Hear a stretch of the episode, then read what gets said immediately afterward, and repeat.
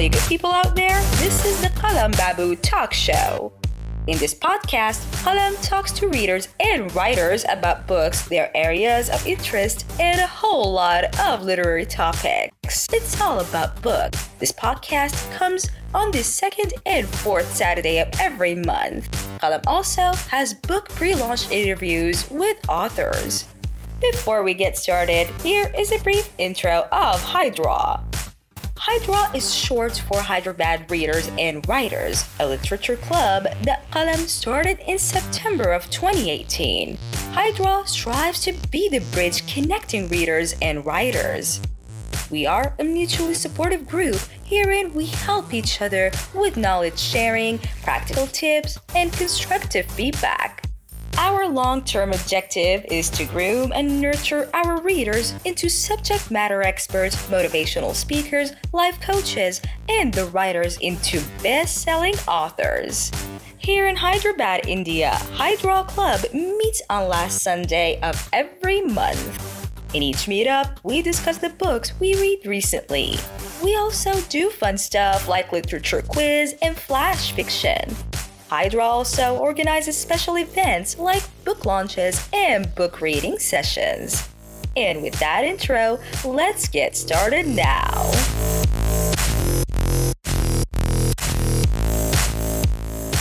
My guest today is Karan Agrawal. Karan is an IT consultant. He is the author of the book Seven Untold Secrets of Living Abroad Fulfilling Your Dreams with Dignity. Karan currently lives in Hyderabad and he is a member of Hydra. So, without much ado, let's get straight away into hearing Karan about his book and the writing life. Hello, Karan. Welcome to the podcast. How are you today? Hello, my boob. I am good. I am happy to be part of your podcast. Great, great. It's good to have you on the show. Let's start with your you. uh, background. Please tell us uh, more about your profile and background. Sure. I am Karan Agrawal. I work in the industry for the past 12 years. And uh, because of the nature of my profession, I have traveled across countries and continents for work as well as leisure. And I have lived in Singapore for the last six years before moving to Hyderabad last year. I am basically from Nagpur. Oh, wow. Um, Very good. Okay. Yeah. Uh, I have a connection to Nagpur. I am an alumnus of uh, NIT Nagpur. Oh, wow. Okay. okay, nice. good. Good to know. right. Okay. You studied in Nagpur, worked in Singapore, or currently you're based out of Hyderabad.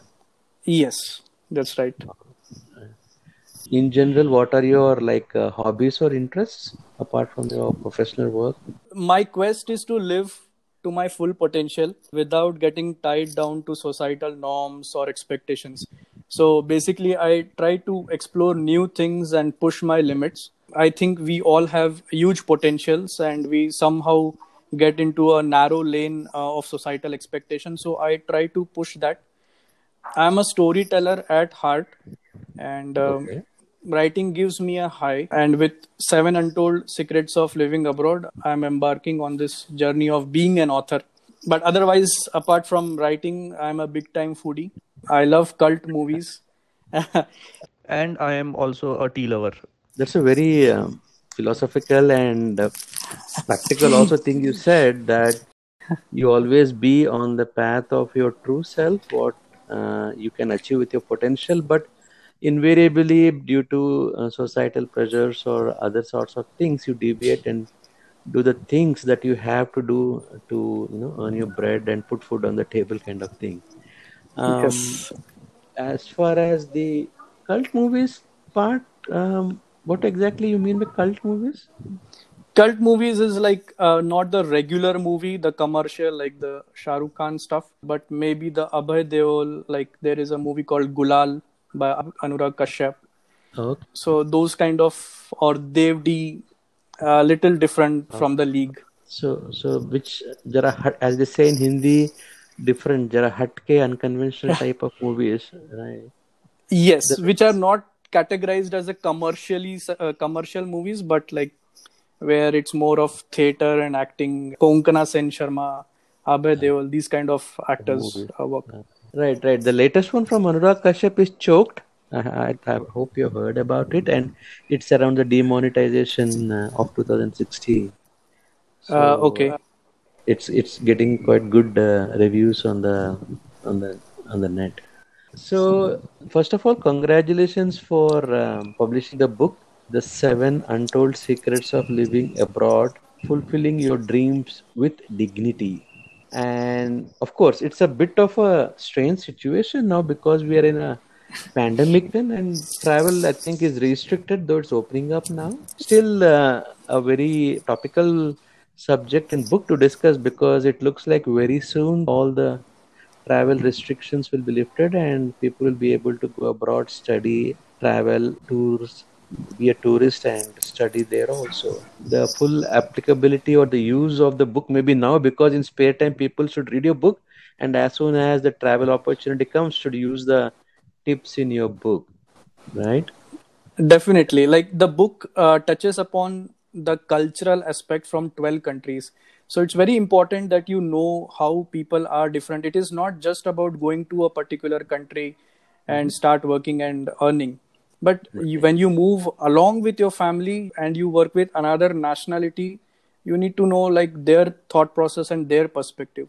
So book this book highlights those aspects. And definitely right now there are restrictions but the readers can read the book and familiarize themselves and be prepared whenever the restrictions are lifted. Right exactly exactly so your uh, writing journey, you said you always wanted to be uh, sharing your uh, thoughts and ideas and wanted to be a writer. Yeah. But was there any specific time or moment in life where you said, "No, I have to be a writer. Let me write out," or was it like a childhood dream that you always wanted to be a writer? How did the writing journey, you know, start happen? I started writing around 2008 uh, I think during those times the blog phenomenon was very high in India. Right. So even I was a blogger and I used to uh, write uh, mainly on the topics like relationships or observations mm-hmm. and events that matter to me that time. So every time I have hit the publish button, it has given me a high. And in fact, I would find oss in writing whenever I would feel low. But I was not, I did not realize that I love writing. I mean, I would write whenever I felt low and it would kind of heal me. Mm-hmm. But only when I started writing my first book, I realized how much I love writing. I mean, it comes naturally to me. Maybe I did not pay attention all these years that uh, this is what I love or I am passionate about. And now with this book, like I have reached a state where I could meditate while writing. Like if there is anything happening around me, uh, I don't get bothered if I'm like writing in a flow. Wow, you're in the classic flow of that book where uh, when writing it is just pure writing that you do. Now, yeah. now you started as a blogger. Is the blog still active? A blog is live, but I haven't posted uh, since long. But there are all the posts since 2008 uh, till maybe last year. Uh, now the frequency is very low, are but all the yeah posts are still there. There are an archived um, do you think the blogging phenomenon has died or because of social media uh, opportunities like Facebook or Insta? Has blogging gone out of fashion and out of uh, mode now? I think blogging is a precursor to Facebook and Instagram. Uh, it is just the way you express. So uh-huh. blogging, when when the blogs came, people suddenly found a platform where they could write their thoughts or their stories or poem and share with everyone online for free. Right. Now i think the same thing is happening with facebook and instagram but the way they are expressing is different. Instagram is more of sharing your photos. Uh, facebook is like it's a mix of everything. So okay. uh, i would say people discovered that they could express themselves in blogging and now they are doing with all the mediums even twitter all the mediums available to them. So uh, like you i know other people who have started as bloggers and then came out with a publishing book. Now think of the youngsters in uh, this uh, decade or as we talk in the last couple of years the social media influence is so much people don't blog as much as maybe 10 years back So they just get onto Facebook and uh, LinkedIn and uh, Instagram. So in a way, that's what I meant. The art of blogging may be reducing, and those who have missed that part uh, could be at a disadvantage because blogging definitely is a strong foundation to be your uh, uh, to start your writing journey. Yes, definitely. I agree to that. And like earlier in the first decade of this century, uh, we did not have so many medium of expression. Uh, so writing or blogging was one of it, and everyone got hooked to it. But now we have Instagram. People share their stories. We have YouTube. So instead of blogging and writing, they can just record whatever they want and uh, share it on YouTube or even podcast. So yeah, to that extent, I agree that people have more convenient ways of expressing rather than sitting down and putting their thoughts uh, with the pen. Exactly. So could you tell us the URL of your blog site? Yeah, food for thought by Karan.blogspot.com. Food for Thought by Karan.blogspot.com. And you said essentially most of the topics and themes on your blog were about human relationships and your thoughts and ideas, not particularly Yeah. about travel or uh, uh, foreign countries, right? Yes, uh, the ideas were never about travel. I never thought in 2008. Um, I was completing my MBA, so I did not think that um I would be traveling abroad and uh, this culture thing will uh, entice me so much. That time, the blogging topics were everything that was happening around me or the economy, uh, observation, stories, relationships. A wide range of your uh, personal experiences and thoughts and so on. So the thought for this book, The Seven Untold Secrets, came after you moved to Singapore. Is that right? Yes. Uh-huh. So I think moving to Singapore with family that was like the foundation maybe uh, for writing the book but I did not realize that I'm going to write the book. When we moved there we encountered a lot of cultural shocks. Many experiences that otherwise are not reported or told. Mhm. right? Um, and I wasn't the first one to experience most of them. Yet everyone who travels to singapore or for that matter any other country they struggle they go through the same grind. And before realizing like how to do or approach anything most effectively. So everyone goes through the same cycle right? So when i was going through figuring out and settling my family and dealing with cultural uh, differences i thought that every time this thought was in my mind that i should record it somewhere. Okay. this should be told. These are the stories that needs to be told. Um, there is no one place i mean we have tripadvisor we have websites that help you in bookings and going to another country but nobody tells you the real experience how to take admission for your school uh, for your kids Okay. um, how to settle your dependent how to find job how to hunt for a house Okay. uh, those kind of things i think from 12 countries it's not there so with my experience i thought eh, this should be recorded Uh-huh. even i thought uh, that time that i should write blog Okay. um, but somehow i did not post uh, many blogs on it few of them are there yeah so i think this was building up inside me Mm-hmm. uh, that i need to share this somehow sometime Right. Now, one would think that if you're moving abroad for uh, studies or employment, and typically you would move to a more advanced and developed countries, these things that you mentioned just now, um, like whether it is school admission for the kid or where to get healthcare or how to apply or get this sort of accommodation, these would all be well established because the infrastructure in those advanced countries is quite robust. I mean, you don't, would not have to put uh, much effort or face a lot of difficulty. Could you explain that to our listeners?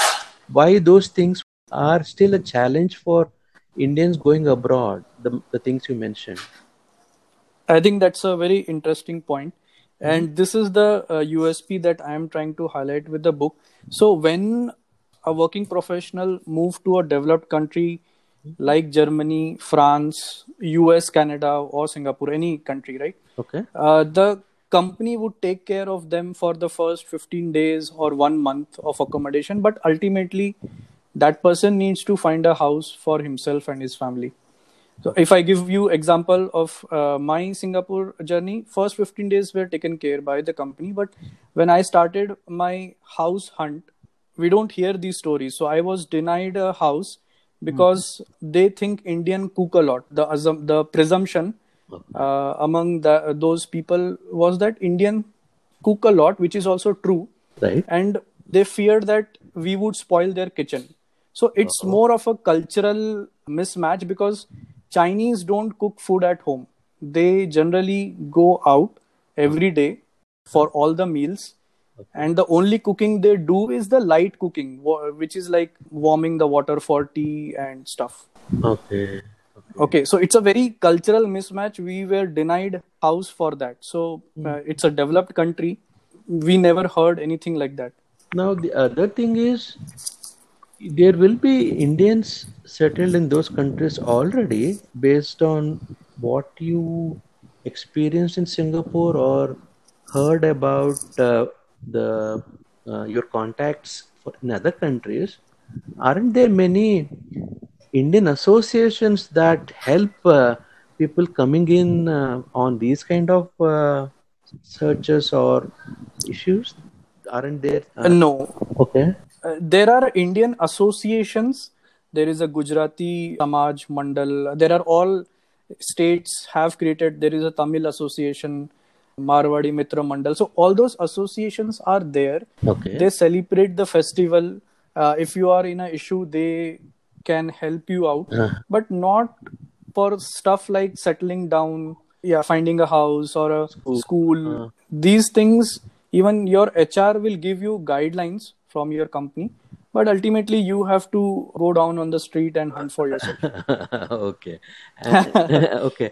Uh, and these are the things that you are not prepared when you fly, and then you realize that oh, I have to spend time and work around these uh, issues or biases, or this is what it costs and all. You you kind of find it out yourself. Much documentation on those uh, solutions or options, which is where your book comes in. Yeah, and Singapore is still uh, like English speaking country. There are many Indians. You would not find that challenging. But when you read the stories from Germany or France, there are language issues. Uh, France need a local guarantor. Germany, even the official forms are not bilingual. It is not in English. It's in German. Right. So those are the things if you know upfront, you would be better prepared before moving. In US, you should find a house near a good school because uh, admission to a school is as per the zip code. So where you are located in the public school, only in that area you would be preferred. So those kind of things, and then you need a car. If you don't have a car, you it would be very challenging to commute. Right. So these parameters, if you know upfront, then uh, you can plan and then instead of going there and feeling stuck, that is where the book uh, would be helpful. Right. I, I, I do understand now the starting point for this book, the thought that or the experiences that uh, made you start this book. So instead of just writing about Singapore, you decided to expand it to more countries. Why did you do that? I mean, I started with Singapore, Mhm. uh, and uh, in fact, um, first like 20 25 days, I was only writing my stories because I wanted to share my experiences from Singapore. But while I was writing, uh, that time I f- thought, for example, the tapri chai is not available in Singapore. right. I thought if I struggled for it, how people manage in other parts of the country, or the house hunting part, as I uh, gave uh, the example. How do people hunt the house in other countries, and what are the challenges they face? Those kind of thoughts kept on coming, and I was pushing them away. But after a point, I thought, why should I restrict this book only to one country? Right. right so that thought made me book take global Uh-huh. and then i did some research like where Indians migrate in large number, Uh, and then I pulled a list of top tw- uh, 20 countries, and from there I narrowed down on 12 countries which are regionally important as well as Indians go in large number. Right. So that any one topic, if you pick up like food, if you are a vegetarian, how what is the scenario? What are the restaurants? Where what are the options? So uh, that food will give you perspective from 12 different countries. right. So uh, that thought I could not uh, resist, and then I thought, no, I need to work on it. And uh, then I started talking to some of my friends who live abroad in different countries, and they gave a very positive response. They also felt that these things are not available easily. So yeah, once that was established and I was sure about this, I just went ahead with it. of writing you discover and spark of discovery that happens while writing you decided that the story has to be told for more countries. At the beginning you started writing about singapore. And then Yeah. 20 countries but the filtering criteria or narrowing it down to 12 was based on frequency of people going and uh, also how important they were. Uh, that cutting down was a difficult de- uh, decision or coming down from 20 to 12 countries was it like uh, easy decision? It was little tough because if you look at the top 20 i think four of the top 5 are the middle east countries. So i thought why to repeat like uh, if if i am telling something about uae it would be as much applicable to other regionally co-located countries. So uh, those kind of thoughts went through like china doesn't figure out in the top 10 but china is an important country and people should know um, how things work there. So i included that because if you look at the world map i have tried to cover all the continents right. and um, regionally important. So and also culturally different uh, people. Right. It was little tough to narrow down the list but yeah some parameters filters helped me eventually right. So seven untold secrets based on one dozen countries experience but would fit to any global uh, travel or uh, lo- relocation right? Yes yes. So if you look at the europe part there are four countries from europe. Okay. Uh, netherlands france germany and uk so these are important countries. Italy was also on my list. I dropped italy. But if you know these four countries from europe you can as well extend the experience to spain switzerland. Some there would be some variations but you would have a fair idea Yeah, how yeah. things work in that region. Or even the nordic countries for example yes. Yeah. Was there any country that you wanted to include but did not? It was difficult to let it go any particular country like that? There wasn't a country like that but china i it- had a dicey was choice. it was tough to connect to people in china because uh, china doesn't use the normal way of communication that other parts of the world use. They don't have whatsapp calling or they have their own ecosystem right? So i had tough time connecting with people living there. I had to install wechat. It was a little difficult. So i had my thoughts of should i drop china or not? But i mean looking at the global map i thought culturally we should know how chinese are so i kept on it and i eventually I, I do think it. it's a good choice because Indians or Asians, or let me rephrase it, Indians may not be going to China in large numbers from India itself, but there could be a lot of Indians traveling from Singapore or Australia to China for business or business visits for a year or so. And it's, it's always the center of discussion in any global uh, topic. So China has to be there, I guess, though the numbers may not be too great for Indians at the moment. yeah And Now you mentioned about the way of connecting to people in China, but let's talk about the research part, the information gathering part. You have seven topics and 12 countries. Okay, that's a 84, Yeah. 84 cell matrix there itself.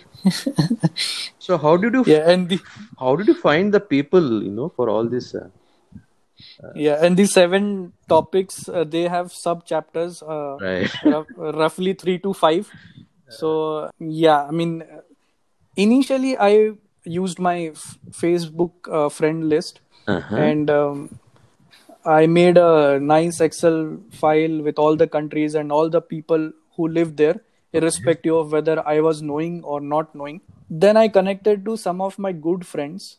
When i got the confidence that people are buying my idea and i can approach a stranger also or somebody whom i don't know personally but we are connected on social media.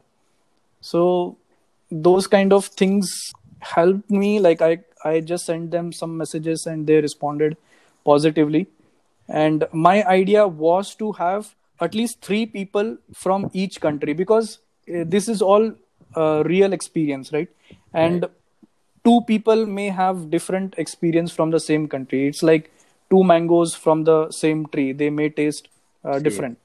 Mhm. and based on one person we cannot say that this is how the country works. Right. so i wanted to have at least 3 4 views and within us the east coast and the west coast is very different. So Mhm. my idea was to have like 3 4 people and social media helped me at times i was stuck and then some of my friends pitched in to tell their friends and i eventually like i made lot of friends people whom i was not knowing uh, before uh, this book Excellent, excellent. So, so the the very nature of the subject you're dealing is putting on paper and document those challenges that you wouldn't find. So the internet wouldn't was not helping you much to do your research, right? Because if the information was Yes. out, out there, the basic premise of your book is not there.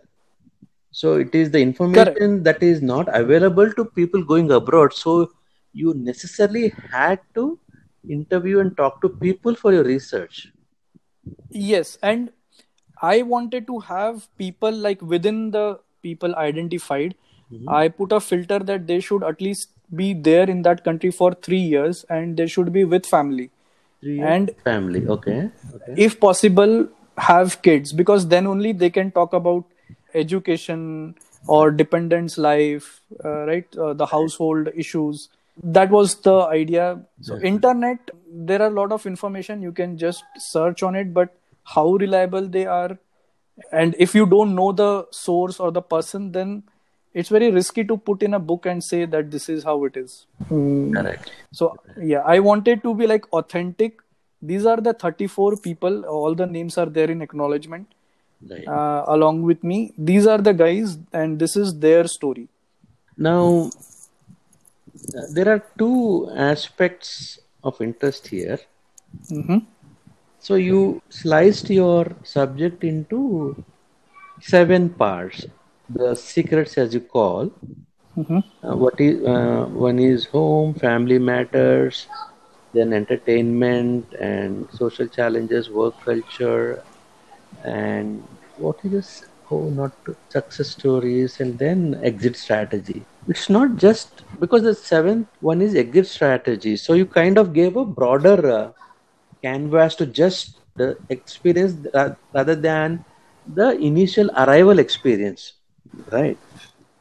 Yes. So the book starts with you are going out, you are chasing your dreams, Mhm. um, and moving out of India and settling abroad. The book starts there, and how you settle yourself and the family in daily life at workplace, how you celebrate different festivals, eh, and all of it, right? But the last chapter of the exit strategy Mhm. was included later based on my experience because when we decided to move back to India from Singapore, it was a voluntary decision, and all our friends were uh, surprised and shocked as well as happy.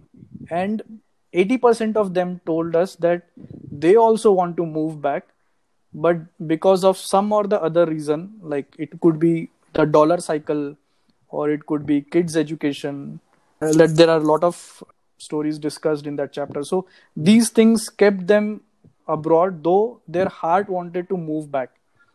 I see. So then I thought this should talk about uh, this particular aspect also because it's not just moving abroad once you have moved there and your dreams are fulfilled it could be for financial reasons it could be for having a better lifestyle or a good exposure at workplace. But once that is achieved should you continue? Should you come back to your home country?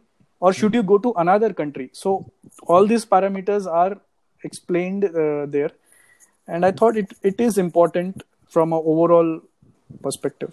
Right. To give it completeness and uh, closure kind of yeah thing. and it is it is not uh, enforcing or telling them but it talks about both the worlds like when you come back what is your life so should you come back it's just a reflection of my experience and then they can take their own call uh, whether they should continue or come back or when they should come back So, so the last chapter, the seventh chapter, the exit and Ghar Wapasi chapter, is not covering all the 12 countries. It's only uh, covering your uh, exit from uh, Singapore predominantly. it covers from singapore it covers from germany and us as well because two of my friends moved back to india so it has their stories like how their life uh, is now after moving back and also why they moved back Right. So the first six chapters do cover the the topic and its subtopics for all the 12 countries, but the last one is the experience of you and a couple of your friends. yes Right. And if I may ask, what was the reason for you to come back to India? we want to explore the world. So i thought uh, we together thought that we have lived in singapore for 6 years and i think now we need to explore other parts of the world. So we thought of coming back and moving to some other place. Also there was some family pressure like my parents wanted us to stay in india for some time Right. so we decided this is the time Traveling abroad, say for on a vacation, doesn't expose these challenges, right? It's more when you actually go and live there. All the people whom you interviewed had to live there for minimum of three years. Is that what you said? Yes, that is right. Traveling abroad for uh, leisure or vacation, you will only see the best part of the country, right? You will only go to the you will only go to the tourist place. You are going to spend your money, get the visa done, book the tickets, go there, best hotel, everything is sorted for you, right? So you don't really it's like you are taking break from your routine life. But you don't really experience the local life or the how locals live in that country. Very well. So, congratulations once again. You could find the people to fill in, I mean, three per country that could cover the intra country geography as well as different subjects. And what is more interesting and admirable is that some of them were strangers. I can understand that you contacted schoolmates, my classmates, and they would respond, "Hey, apna sathi hai. This is one who we studied with. Okay, whatever information he wants, we'll give." But the way you approach strangers, and some of them, I have guessed where through reference maybe, and you said some of them were through social media. You just send a message and uh, uh, received a positive feedback. Any interesting experience you want to share, or a person or a response? Uh, anecdote about contacting strangers through uh, social media and uh, yeah so i think i struggled for south africa and uh, france. I don't have Oh. many contacts there. I scratched my head. I used all the social media network and i was not getting anyone. So south africa still i have friends who were in south africa for 5 years 7 years and they helped me out. But for france i was not getting anyone. Then i joined a indians in france group on facebook Indians in France group on Facebook. Okay, I didn't know such a group existed. All right. yeah, yeah. even i discovered it uh, on my journey so uh, you can actually connect to indians in any of the country you will you can search indians in new zealand indians in australia or some name might be different but you can search with it you will get it Would they allow membership because you were not living in the country? You have to probably send a message to the admin and I had no other option. I had to take my chances. So I joined two of the groups. I mean, I sent a request to two Facebook groups, Indians in France. one of it accepted me after three days the other one did not include Okay. me even till today the first one that accepted uh, then i randomly went through some of the members and their profile and checked whether they are married or not those kind of my criteria and do i see their photos which are uploaded 3 years ago from france so that just to confirm that they are there since long. And i have messaged i think 7 to 8 people. Out of that two responded and one of them was okay to be part of the book. But it was challenging and the person being a lady she was skeptical because she doesn't know me. I am just a stranger. I was asking so many personal questions like how you commute how is the life so it was hard with her to establish the trust uh, and i mean i could use the information in any way right? But i kept assuring her it eventually went well and then later on after publishing also i kept sending her the details that this is the book which is already now published and you can refer and it's available in france also. So yeah i mean i think that was a bit challenging. Great, great. So it's amazing that how much of research or contact you can do without physically traveling using the power of uh, internet. And it's really up to the author's dedication and uh, perseverance to find out the information that they want.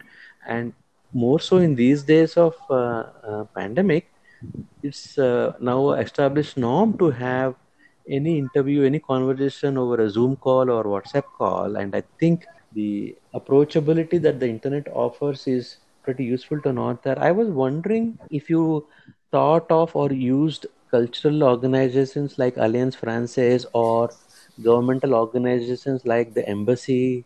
Would those uh, institutions be helpful?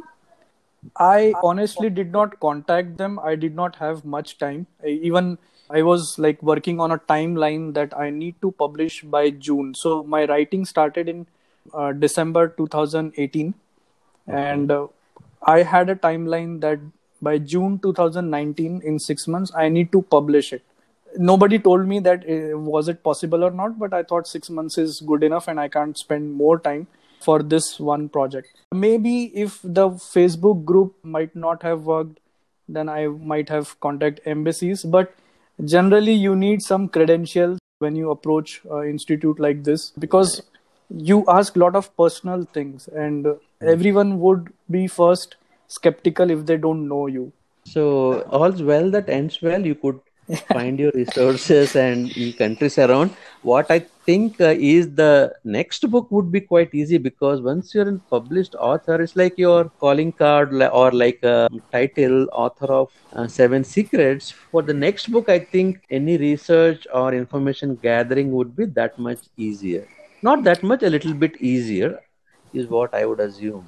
Definitely. Earlier, I was just approaching as a IT consultant or as a Indian, or depends like whom I was approaching, right? Right. Um, but now I can always tell that they, I am an author. I have published a book which is a bestseller. You can go and check on Amazon, and the context is now set, and I can Right. talk about whatever is required for the next book. And as you said, a lot of people who were your uh, research contacts actually would have become uh, friends in real life through uh, phone calls, email. You must be having contact with them regularly, even now after publishing the book, right? Yes, definitely. Like uh, and now I can say I have sure shot contacts in 12 countries Uh, and I am in touch with them. I keep uh, sending them updates about the book or just some hi hello kind of thing. I had some events in literature fest so I shared them. I mean it is proud moment for them also because everywhere their name is also being carried, right? Exactly. So Yeah. Hopefully, you start saving so that you can visit all the 12 countries uh, in the near yeah uh, maybe visit the 12 countries and uh, use whatever i have written in the book myself. And myself and then these days uh, a facebook friend is a friend. There is no difference between uh, real friend and online friend because people don't live much outside uh, in the physical world as in hanging out or meeting So an online friend is a friend in real life, is what the world is. And if you can get a chance to actually tour and visit them, there is nothing like that. So, yes. And maybe that would be the you know experiences for another book. Hopefully. yeah. All right, Karan, we will move on to the next segment. But before that, since you are a foodie and to some extent I am also a foodie, I want to discuss a little bit about the food culture in Singapore. I, I didn't realize until I read your book that culturally food difference is so vast and has so many dimensions to it. I mean, the differences in food as a culture, uh, particularly with regard to Singapore. Could you share some thoughts on that? Sure. Yeah, I think food, if you get your food or the food that makes you happy, you are like, you get comfortable. You try to search for your own food, the taste that you have developed uh, whenever you move to another country or another place. When I moved to Singapore and I saw the variety of food in offering from different parts of the world, I realized that food is an essential element that reflects culture because uh, if you look at uh, Singapore's history, it has migrants from all over the world. The Britishers came, the Dutch ruled, uh, Japanese ruled for few years, and there is a constant influx of Indians, Chinese, Indonesian, Vietnamese, Malay. So whenever we go to a new country or a new place, we take our food uh, along with us because that's what make us comfortable or happy so over a period of time the food also evolves and it was amazing like if you go uh, out in singapore they have so as i mentioned earlier chinese have a culture of eating out you mm-hmm. would find lot of hawker centers or food courts as soon as you step out uh, within mm-hmm. 500 meters you would find some or the other food court and um, okay. it would have stalls and that would come from different parts of the world under one roof you will have a indonesian food a japanese indian uh, all sort of uh, dishes are there. I am a vegetarian and before moving to singapore the only food i had was indian and maybe the indian chinese or the italian food. But okay. after living in singapore for 6 years now we have thai food in our regular uh-huh. meal. Even there are options in japanese uh, Mexican food. So those are the influence on you as an immigrant or a migrant to a new country. So you take your food as well as you adopt to other food. It's a very interesting aspect to study, maybe okay. because food reflects a lot of culture. Right. And and since there are food courts, uh, you said like every 500 meters. Mm-hmm. I assume that there's a lot of aroma in the air when you go around in Singapore. uh, yeah so there are mm-hmm. hawker centers which are like priced at a low end. If you enter there you would find lot of aroma and uh, especially for a vegetarian like me the first time i entered honestly i came out of it immediately because um, i was not used to so much of raw non-veg being cooked or that kind of aroma. I never had that. It must have been pungent for you. Yes, it was actually pungent, but there are well ventilated and well air conditioned food courts also. So it depends on the price and where we are going. But right. yeah, for the normal food courts, you would find that kind of thing. Right. I mean, finding a food court or a roadside eatery every 500 meters is a very wonderful experience for a foodie. Uh, there is a trivia that you mentioned about uh, people put a tissue to reserve their seat. right? Uh, yeah, like in India, we have uh, a saying, right? Rumal rak do to seat meri. ah, before boarding a straight transportation bus, you put your foot on the tire, and through the window you put the handkerchief. Correct. And then aram se like a king, you get on board the bus, and your seat is there.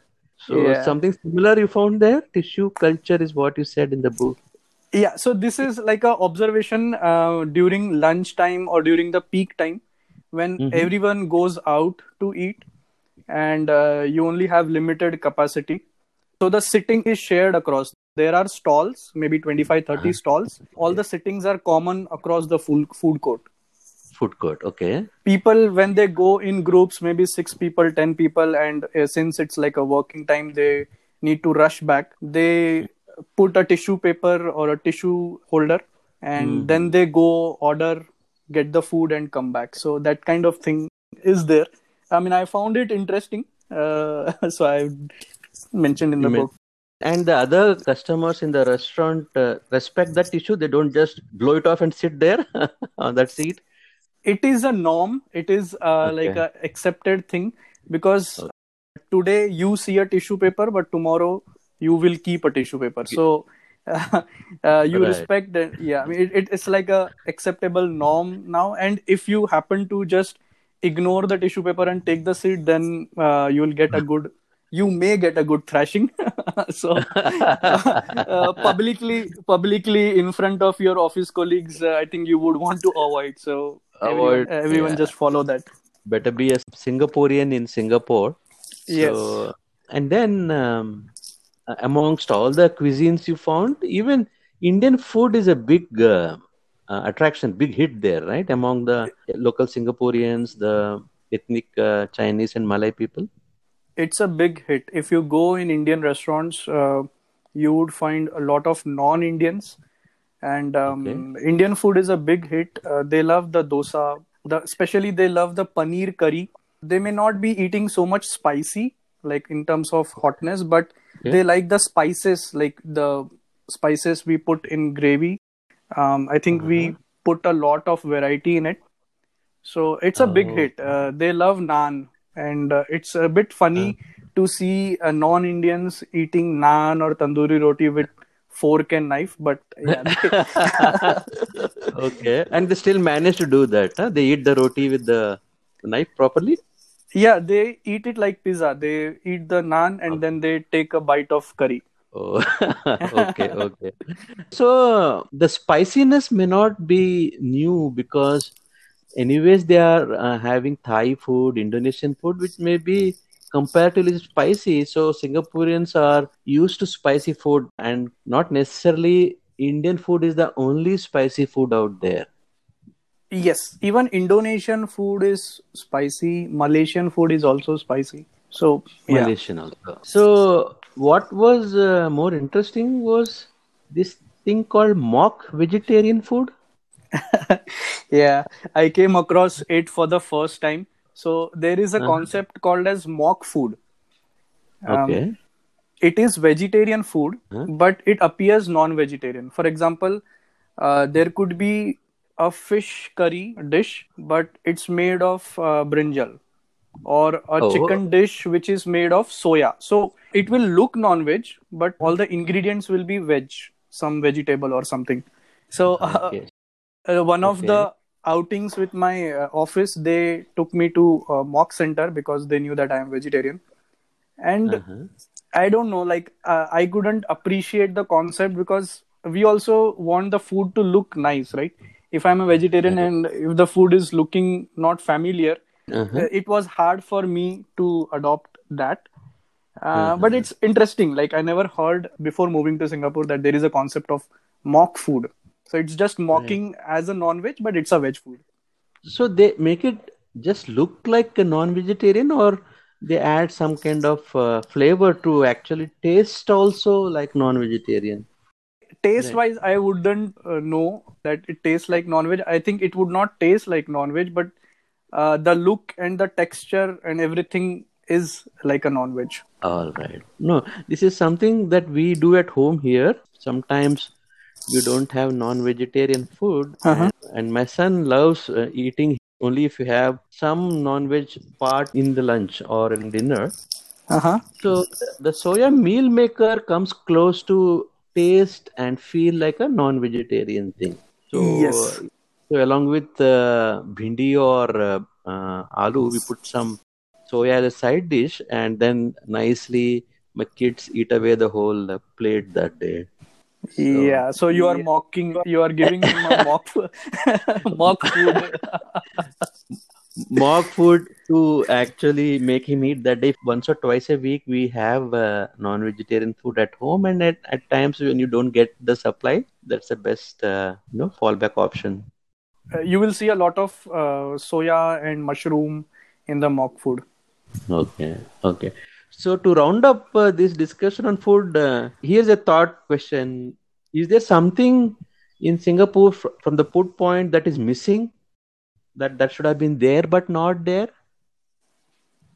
Yeah i think the experience of pani puri eating uh, on the street side okay. that is not that is not there. So you get pani puri in restaurants restaurants like Kailash Parbat you get nice chaat platter pani puri but for that ex- you have to go go for fine dining which is against pani puri concept of india. Exactly. So that experience of stopping at roadside and having pani puri that is missed but otherwise i think all the indian migrants have done a good job in taking our food there and everything is available uh, the taste okay. may vary but uh, you would get it okay so probably anyone who is listening to our podcast with entrepreneurial uh, bent of mind can think about opening pani puri street food eateries and make a big buck there because that's missing and indians love to have pani puri standing yeah, and eating yeah. on the roadside so Definitely, a pani puri thela with a tawa pulao and pav bhaji is would be welcomed by Indians and a non-Indians right. Essentially, that kind of thing is missing. I mean, street food is always having an attraction, even though however much you have fine dining, uh, mm-hmm. along with friends or family, just stop at a roadside and have a samosa chaat and a pani puri. That's a totally different experience. Uh, maybe something mm. that has that can be taken to Singapore? Yes, definitely. And after a point of time, like discussing with all the contributors of the book, uh, one of uh-huh. the question I did ask to them was, "What do you miss the most uh, in that country?" Okay. So, street food was the first answer. Like anywhere uh, outside India, street food is dearly missed. And okay. the second answer was maid, uh, maybe for, not true for some of the countries, but mostly like uh, they mismade. So yeah, street food. Uh, I think we Indians love, and it's dearly missed outside. All right. Okay. okay. It's good to know that that just food as a culture dimension has so much variation between countries and it reflects their uh, local history also styles also the mix of uh, immigrants that come into the country and so on moving on from food um, after writing this book and talking to people and compiling so many facts. Which country do you think has the most challenges for an indian uh, going abroad? I think uh, in terms of food challenging country from the book would be germany france a european country. But uh, where indians have not gone uh, in large numbers or maybe uh, not in the cities like berlin but if you go to remote mm-hmm. part uh, smaller cities if you happen to be stationed at a smaller uh, city or interiors of country you would have challenge. One of the contributor from germany has shared again he was uh, a vegetarian that they had a tough time and initially they could only find uh, pizza uh, as a mm-hmm. vegetarian option. So uh, i would say european countries people may find challenge and it also depends on how open you are. Like if you are a non-vegetarian and you are open to explore you may mm-hmm. have less challenges. So other than that i think rest of the world um, australia new zealand uae you get very good indian food. Us us again big cities uh, new york new jersey bay area where indians have migrated and lived in large number mm-hmm. would not find so much of a issue interiors of us yes you may struggle a bit. So uh, apart from food overall considering all the seven factors that you covered in the book what do you think uh, or which country do you think has the most challenges? Co- covering all the seven factors and their subtopics also like uh, uh, education school employment which country has the most challenges overall for an indian to go abroad and uh, settle Okay, so this thought did come in my mind that after reading the book, if uh, the reader mm. wants to decide now which country to go and or which is the best country for him how does he conclude it so i have added Right. one uh, appendix and i have added one Okay. satisfaction index it is called as satisfaction index at the end of the book Okay. so what I did was I gave 30 parameters to each contributor. 30 parameters included everything that touch our daily life. Commute to office, education, dependence life, healthcare, how do you celebrate festival, distance from uh, your hometown. All those parameters, key 30 parameters I gave them and I asked them to rank uh, 0 to 10 how good it is or how bad it is. Because see this is a book with all the experiences. And Right. people would be in different phases of life. You may be a bachelor or you may be just married or you may be like 50 plus with two adult kids uh, with dependent parents at home. So the phase of life would be different and uh, because of that your understanding or the way you look at the country where you have moved would be different your expectations from life is also different. So it was hard but this satisfaction index gives a, like an objective view uh, of the whole subjective experience. So there are good and bad in each country. Uh, there are challenges Okay. and there are benefits. So let's say if you move to singapore and your kids are school going so there Okay. the education is very costly the private education. So there are public schools where the admission is based on criterias like citizens alumni siblings pr and then the foreigners so all the immigrating indians or anybody who is immigrating fall in the foreigner category. So they are the Okay. they come at the end and there are only like one or two seats and the demand is much higher. So generally the option is to go with international schools where the fees could be like $2500 to $3000 per month oh, right? So if you have two kids school going right mm-hmm. it may not be financially viable unless your company is taking care of education. So these are the things that are highlighted in the book that before you go look at the challenges and ensure that those are in place. Because once you move there and then you figure this out it's like a stuck situation right? Okay, right. Depending on your situation, the most satisfying or the best option differs. If you're a bachelor, South Africa, both the spouses are working but no kids, UAE. If you have growing kids, uh, United States because education. So, depend on your context, the satisfaction index will suggest a country on those factors. yes exactly Did I get that right? that is perfect Okay. If you're a bachelor you can go uh, anywhere in the world and also your parents would be relatively independent back home so you need not worry Mhm.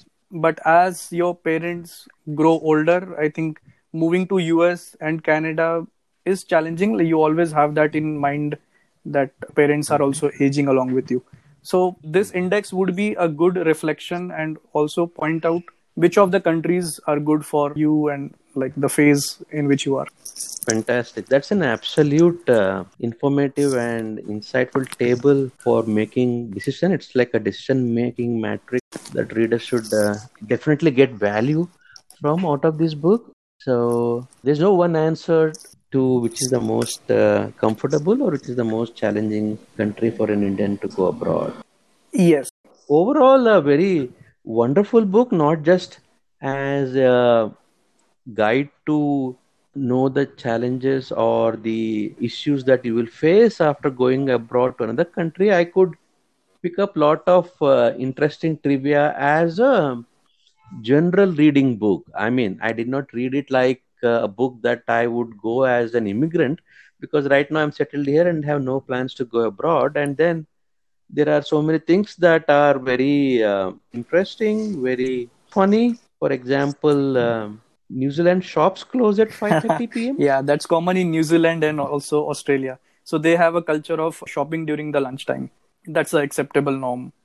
But 5.30 p.m is what you wrote in the yeah book right? uh, 5:30 6 p.m they normally close. And if any shop is like open till 8 p.m or 9 9 p.m it is advertised like a usp that we are open till 8 p.m Nine. i mean almost all the shopping areas kind of go dark by 6 o'clock yes most saying? of the shopping like grocery and all those shopping areas uh, go dark the restaurants might be open but for shopping Okay. uh, yeah closes by 536 it's a major cultural shock we are not used to it yeah.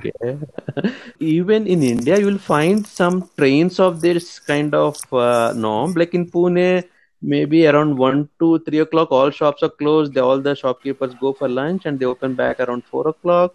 But uh, this is the first time I came to realize that in an advanced country like uh, New Zealand, uh, I mean, the shopping is closed at 5:30. We are used here in Hyderabad to midnight shopping also. yeah um, yeah and then uh, other there are uh, other pieces of trivia in UAE. There is very international office culture. Women wearing abaya, the burqa, and short skirts very well work together. In France, there is a 35-hour work week, and uh, Yes. for people who don't want to work so much uh, at office and have more time, France is a good option. I think. Yes, uh, since you have mentioned France, so uh, see, this book also can be read by people who are working in other country or who are just working in India and no plans to move. I'll give you a real example in my office. There were some meetings uh, that my colleagues were trying to set up with French people. Okay, and the time that they were uh, setting up, maybe uh, it was clashing with their lunch time. Uh, the French guys were never accepting their meeting request. So later on, I came to know and I just looked at it and, and I told that uh, in France, there is a culture of having lunch for 1.5 hours to 2 hours. They enjoy their meal. That is the time they catch up with everyone. And it's very different from Germany. Germany is like 20, 25 minutes, your lunch is o- over. If you know this culture, I mean, they then changed the meeting invite and it got accepted. But if we know this kind of very small cultural uh, difference, we could be very effective after reading this book, you would realize that the Americans find it very difficult to work with the French because of starting late and ending late with respect to time. But the Americans start very early in a day and like they start at 7 a.m. and wants to wrap up by p.m. 5 p.m. But the French is very different culture. They start at 10 a.m. and then can go till 7 p.m. 8 p.m. So when you deal with nationalities of different culture, if you know these nuances, uh, you could be very effective at work or in your negotiation. Correct, exactly. And uh, Americans don't, I don't think they spend an hour and a half on lunch. Most of them probably have lunch at the desk and like finish off it in like 15, 20 minutes or so. Even if they go out, that would be like once a week, uh, along with teammates or maybe in the evening Yeah. at happy hours. But this is interesting. A 35 hour work week with a one and a half hour lunch, I think. Very, I mean, lunch is very seductive from that point of view.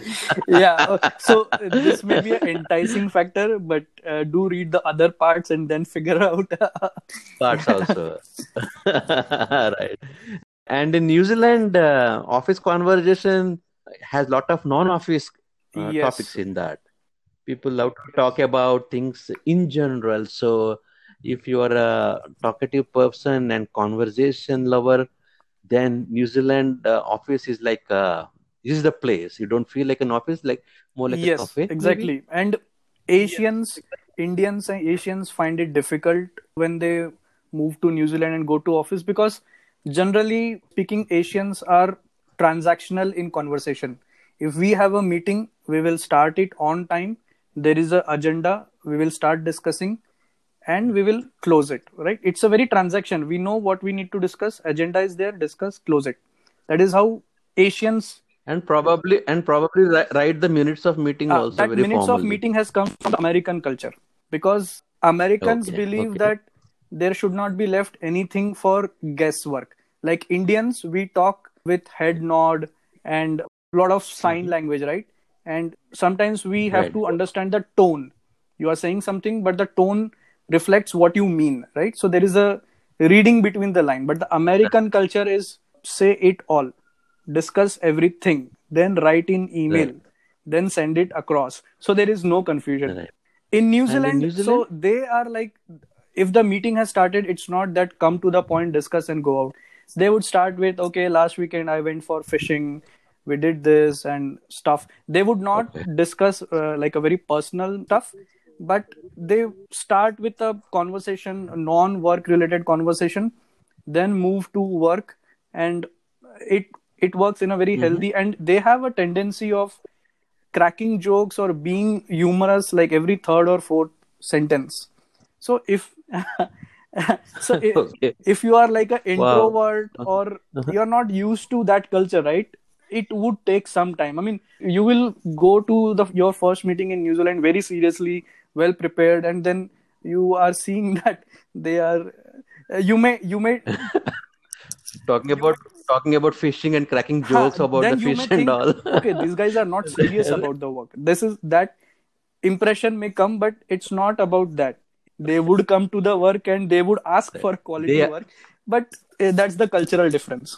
They are serious about their work that we can understand. For i mean just for a topical point of view uh, new zealand and the prime minister they have gone Yes. co- covid free the first country to do so she announced it i think just a couple of days ago so they are healthy not only in their conversation and jokes also but the way in the way of life COVID. in New Zealand is fantastic. The- Like they neither give stress nor they take stress, but whatever work Uh-huh. has to, I mean, they they do it. So they are productive and as well as they enjoy life. They are unlike India.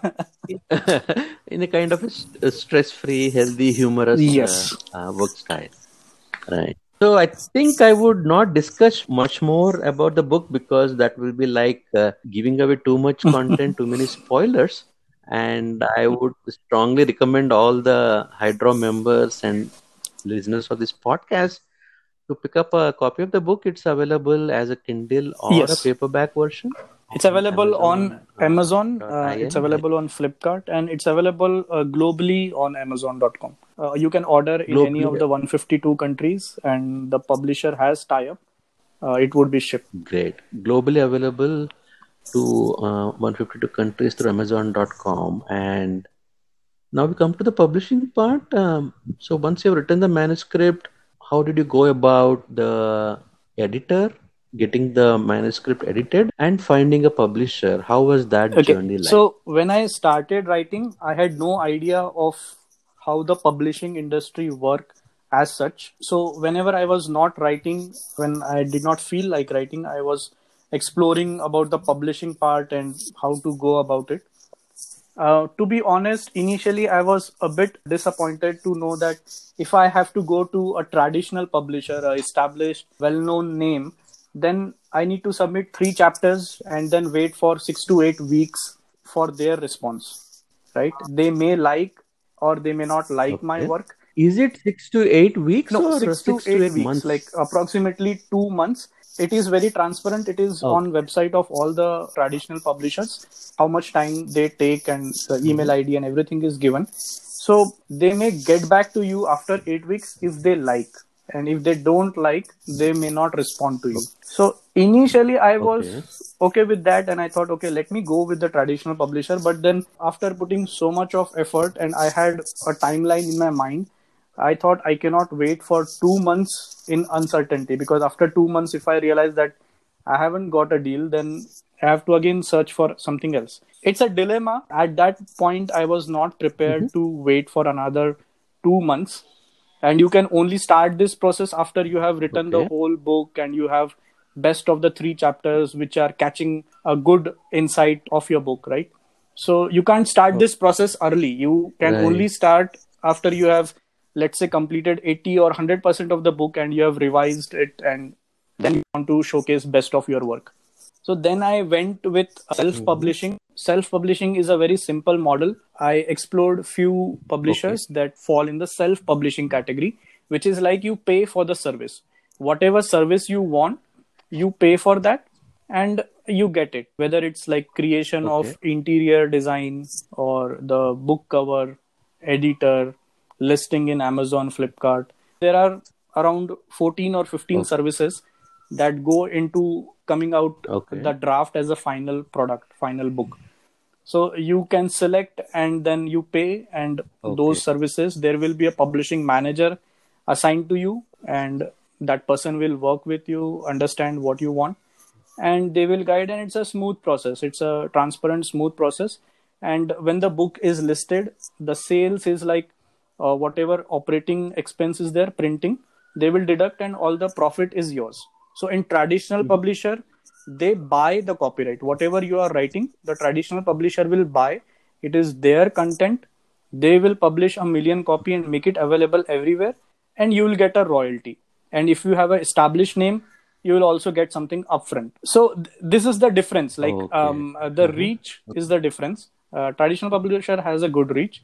In self publishing you have to uh, i mean they do market but you have to do personal marketing from your side and uh, it takes more effort to make it visible. So when i realized that Right, i will right, go with self So th- publishing i started creating and working on marketing Mm-hmm. uh, at that point itself. 6 months before my book was launched i started the marketing part and created a curiosity in social media. In self-publishing you take the burden of the marketing yourself and then the remaining services you can pick uh, from the portfolio of the self-publishing agency uh, what they offer now about the editing part could you say something I think few words? editing is one of the most important and niche skill. I personally believe uh, Steve Mm-hmm. Jobs was one of the best editors. He knew how much to push his team and what is good, what is bad, and what to keep and what to reject. If you read his biography, you would realize that. And from there on, I always observed editors and editing part in all the movies. It somehow I'm very fanatic about uh, being a, uh, having a good editor. Self publisher was offering me uh, an editor and the book cover. So there are two aspects that I did on my own. So editor and the book cover. So editing, I was not very sure about what whatever they were offering was good enough.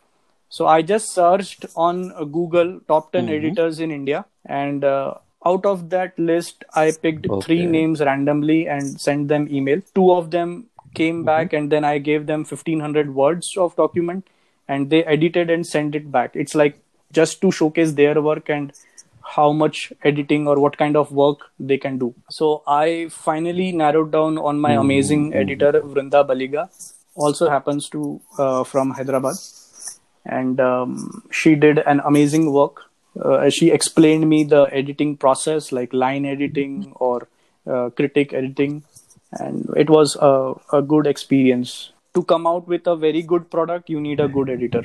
All right. And uh, just for the information of um, people who might be entering the writing uh, field, editors go by page rate or word rate. How you don't have to tell your rate it but works on the work? uh, word count so they have like a certain number of quotation for 150 words or 250 words. So they will give you um, a price point that this is my price for 250 words. So you just see how many words you have written and calculate. So my book is having 1 lakh 6000 words which i only came to know after uh, after interacting with uh, editor that okay, i have written these many words Uh-huh. Based on the word count and manuscript, they will uh, give a yes quote. uh, it right? depends that what you're their saying? forte so if you are a new writer uh, you also should see whether you are writing fiction or non-fiction and whether your editor has done that kind of work and also try to see that they have not done very similar work like in my case i wanted an editor who has not done a work which deals with culture or countries because that may bring some bias. That were some of the filters i put to get a good editor who has done work on non-fiction. Right, right. Very good that uh, there is one Yeah. more Hyderabad connection to your book, and I have read her short story collection long, long back, about a decade back. Even. Yeah she Now I have herself is a writer. uh, she writes Um, short stories.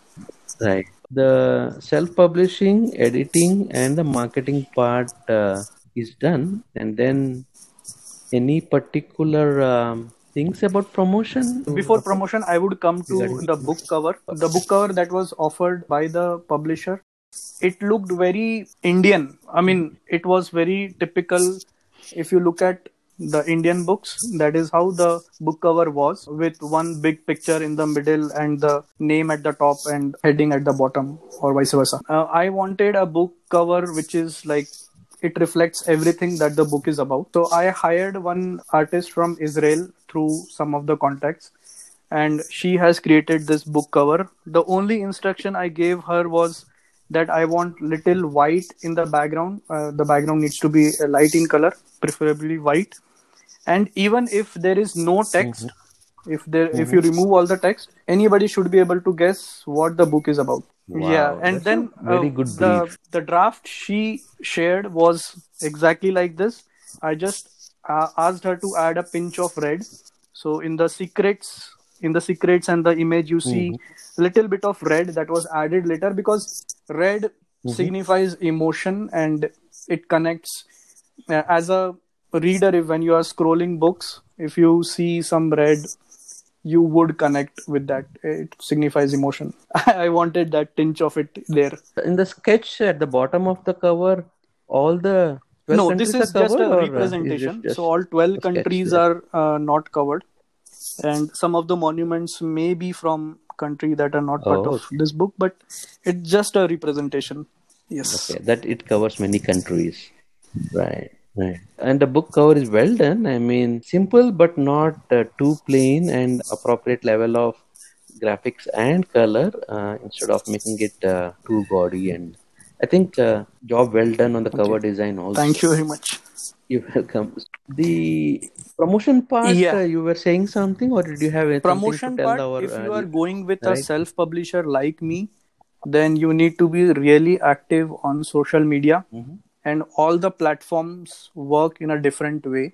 You get all the social medias uh, active. I created the facebook page little late when i realized that i would go with self publishing and i also need to promote myself. So uh, create a page upfront and keep it active. I used facebook my profile facebook page instagram linkedin and a little bit of twitter. But if you're in a writing phase you will not have so much time to be active on all the media because uh, the content could be similar but you need to adopt to that platform. Instagram image works facebook story works and um, linkedin story along with some professional touch work. For my book my target audience are very clear uh, indian it industry or industry that sends indians abroad right? So that is the it industry and they are found in large number on linkedin. So that is my target audience. And i created my post once in a week which was building curiosity about the book. I was not telling that what is there in the book but i would ask some question like in which culture you should not be gifting Okay. a watch?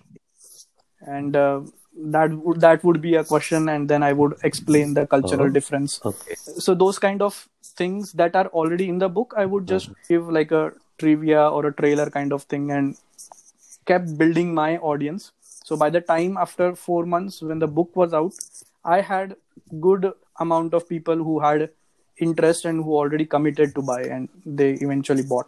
So yeah marketing if you're going with traditional publisher then you could be relaxed because they will ensure uh, you are on crossword you are on major bookstores and all their members are also sent an email about your book and a lot of visibility would be given by them.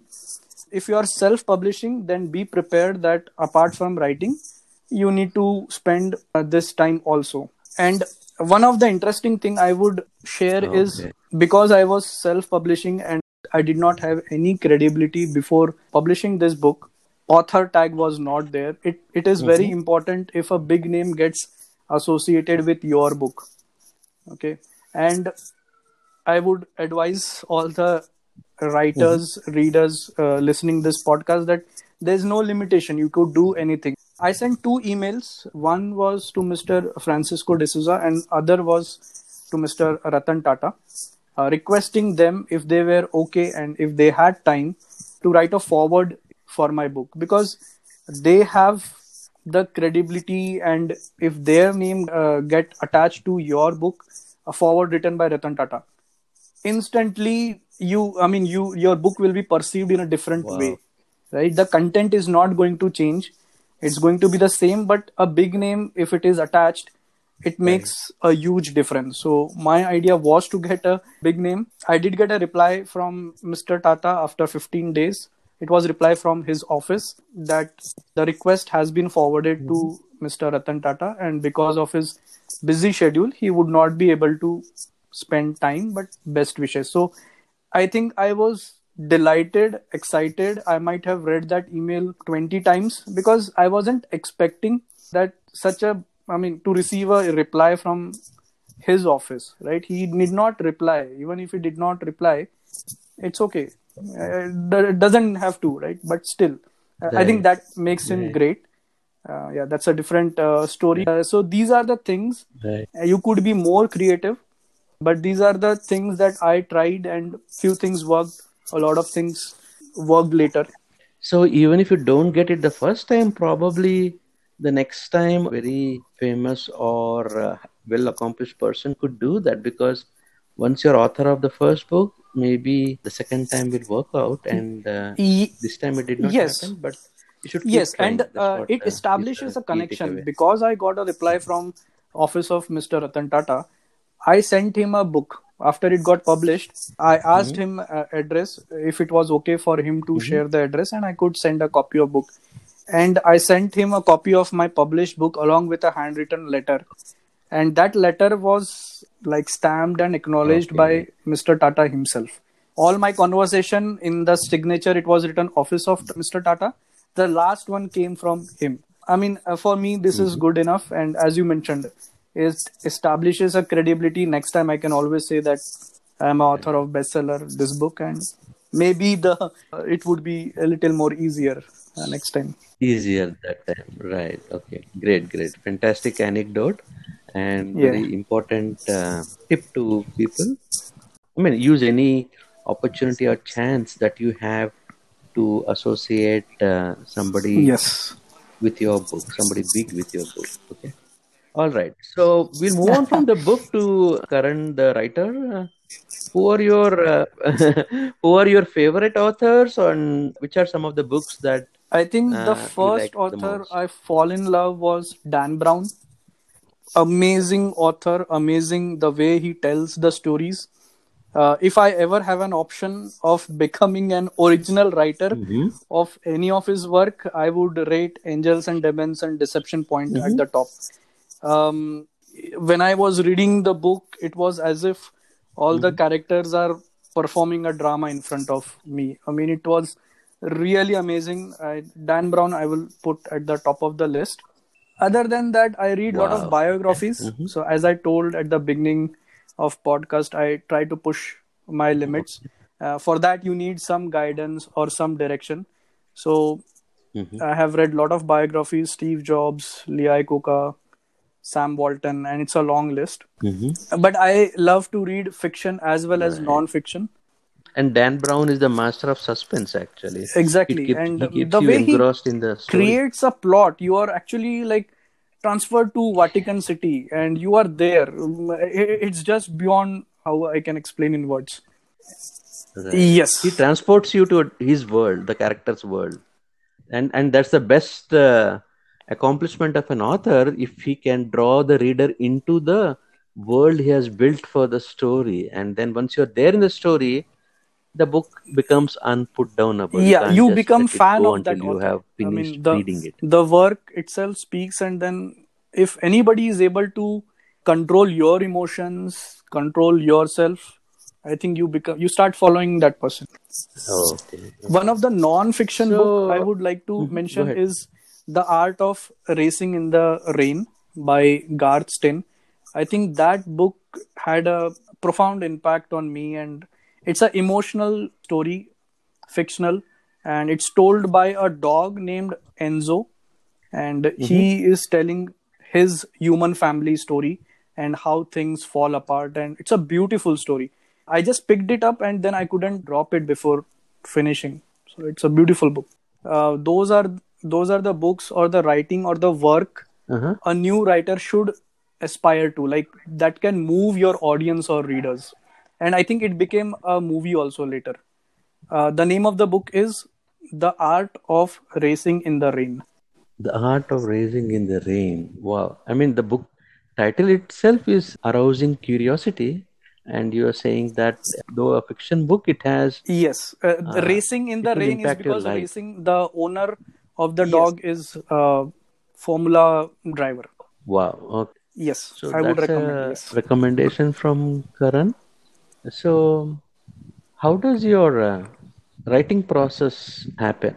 How is your writing process like? I mean, do you follow any specific timings or techniques, or tell us a little Okay. bit more more So about your before writing publishing process. this first book successfully, I have two novels half written, still uh, lying on my computer. yeah, yeah. on your Google So Drive I always had that thing that I want to write, and I was writing, Okay. but No, no, two is just a smaller number. Uh-huh. Our uh, ac- active Hydra members, Lavanya and Swapnil, have like half a dozen to a dozen Wow. folders each of one book, and, and, Yes. and- I mean that's a reflection of how many ideas they have. So, so before writing this book, you had uh, Yes. started on and fiction uh, fiction there is the problem. If you have Okay. half written books, the reason I couldn't ever complete them is because I was waiting for inspiration to happen. I always thought that, okay, let me feel like writing, let me come, let that flow come, and I will write. So every time that feeling of writing came, my storyline changed because I had some other idea, some better idea. Whatever I had written earlier did not sound so good. So you could never reach the end of it if you keep Okay. uh, reflecting on what you have done and if you keep changing your ideas then there is no flow there is no continuity you could never write Uh-huh. so that was the problem I, and i could never complete those books and for this seven untold secrets of living abroad the only reason i could complete the book was i followed a very strict regime. So 5 to 8 in the morning and 8 to 10 in the evening after office. Every day this was followed. Initially Okay. um, Okay. the thoughts were not coming because my body was not used to. But i think after a few days your mind would know that this is the time that i need to think and come out with something. So it works. Uh, if you follow a strict regime it works. And um, you can't leave it for motivation to happen you have to show up every day keep writing. Someday you would just write one page. Someday you would write like pages and eight o'clock will just tick like that and you would feel very happy very satisfied that day. Also it's very important to condition your mind. When you are in a writing phase you need to be immune to the outside world. Okay? So even if you are going on a two wheeler or a four wheeler somebody bumps you on the road it should not bother you if you get a nasty email in the office it should not bother you. Nothing should bother you. I mean i got that state while writing because it's very simple. Uh, in your home um, the same lady cooks food every day but sometimes it tastes really good. Sometimes when the mood is bad the food also tastes bad. So if your internal feeling or if your internal energy is low you are not in a good state of mind only trash will come out this is not easy but if you keep practicing and keep ignoring uh, you would have to ignore. Like in my office uh, during lunchtime they would converse so many things and i would just think about the character and the next thing that i want to put in the book. Uh, so you have to ignore a lot of things and self dedicate then it works. So i did that. It really worked So you have to actually become detached personality, cut off yourself from what's happening when you are in that writing uh, time in your writing zone. And I feel sometimes a writer is almost like a mystic going into another world of his or her own when the writing is happening. If the world outside is cut off, then the writing flows. If you allow the external world to disturb yes you, absolutely if you writing. allow the is, that, external you're world to disturb you the best of you will not come out because your part of your mind is already occupied. The best that you can write or can contribute uh, will not come out. Will not come out. Right. Fan- fantastic. I totally agree with that. One observation is probably in non-fiction once you've made an outline there is not many directions you can take the book into. Like in the first two half-written novels you mentioned in fiction as you write probably there are multiple directions the story can take and even different endings are possible that you did not realize when you started the book. So you have to be more stringent in writing a fiction, probably non-fiction, though equally dedicated and difficult.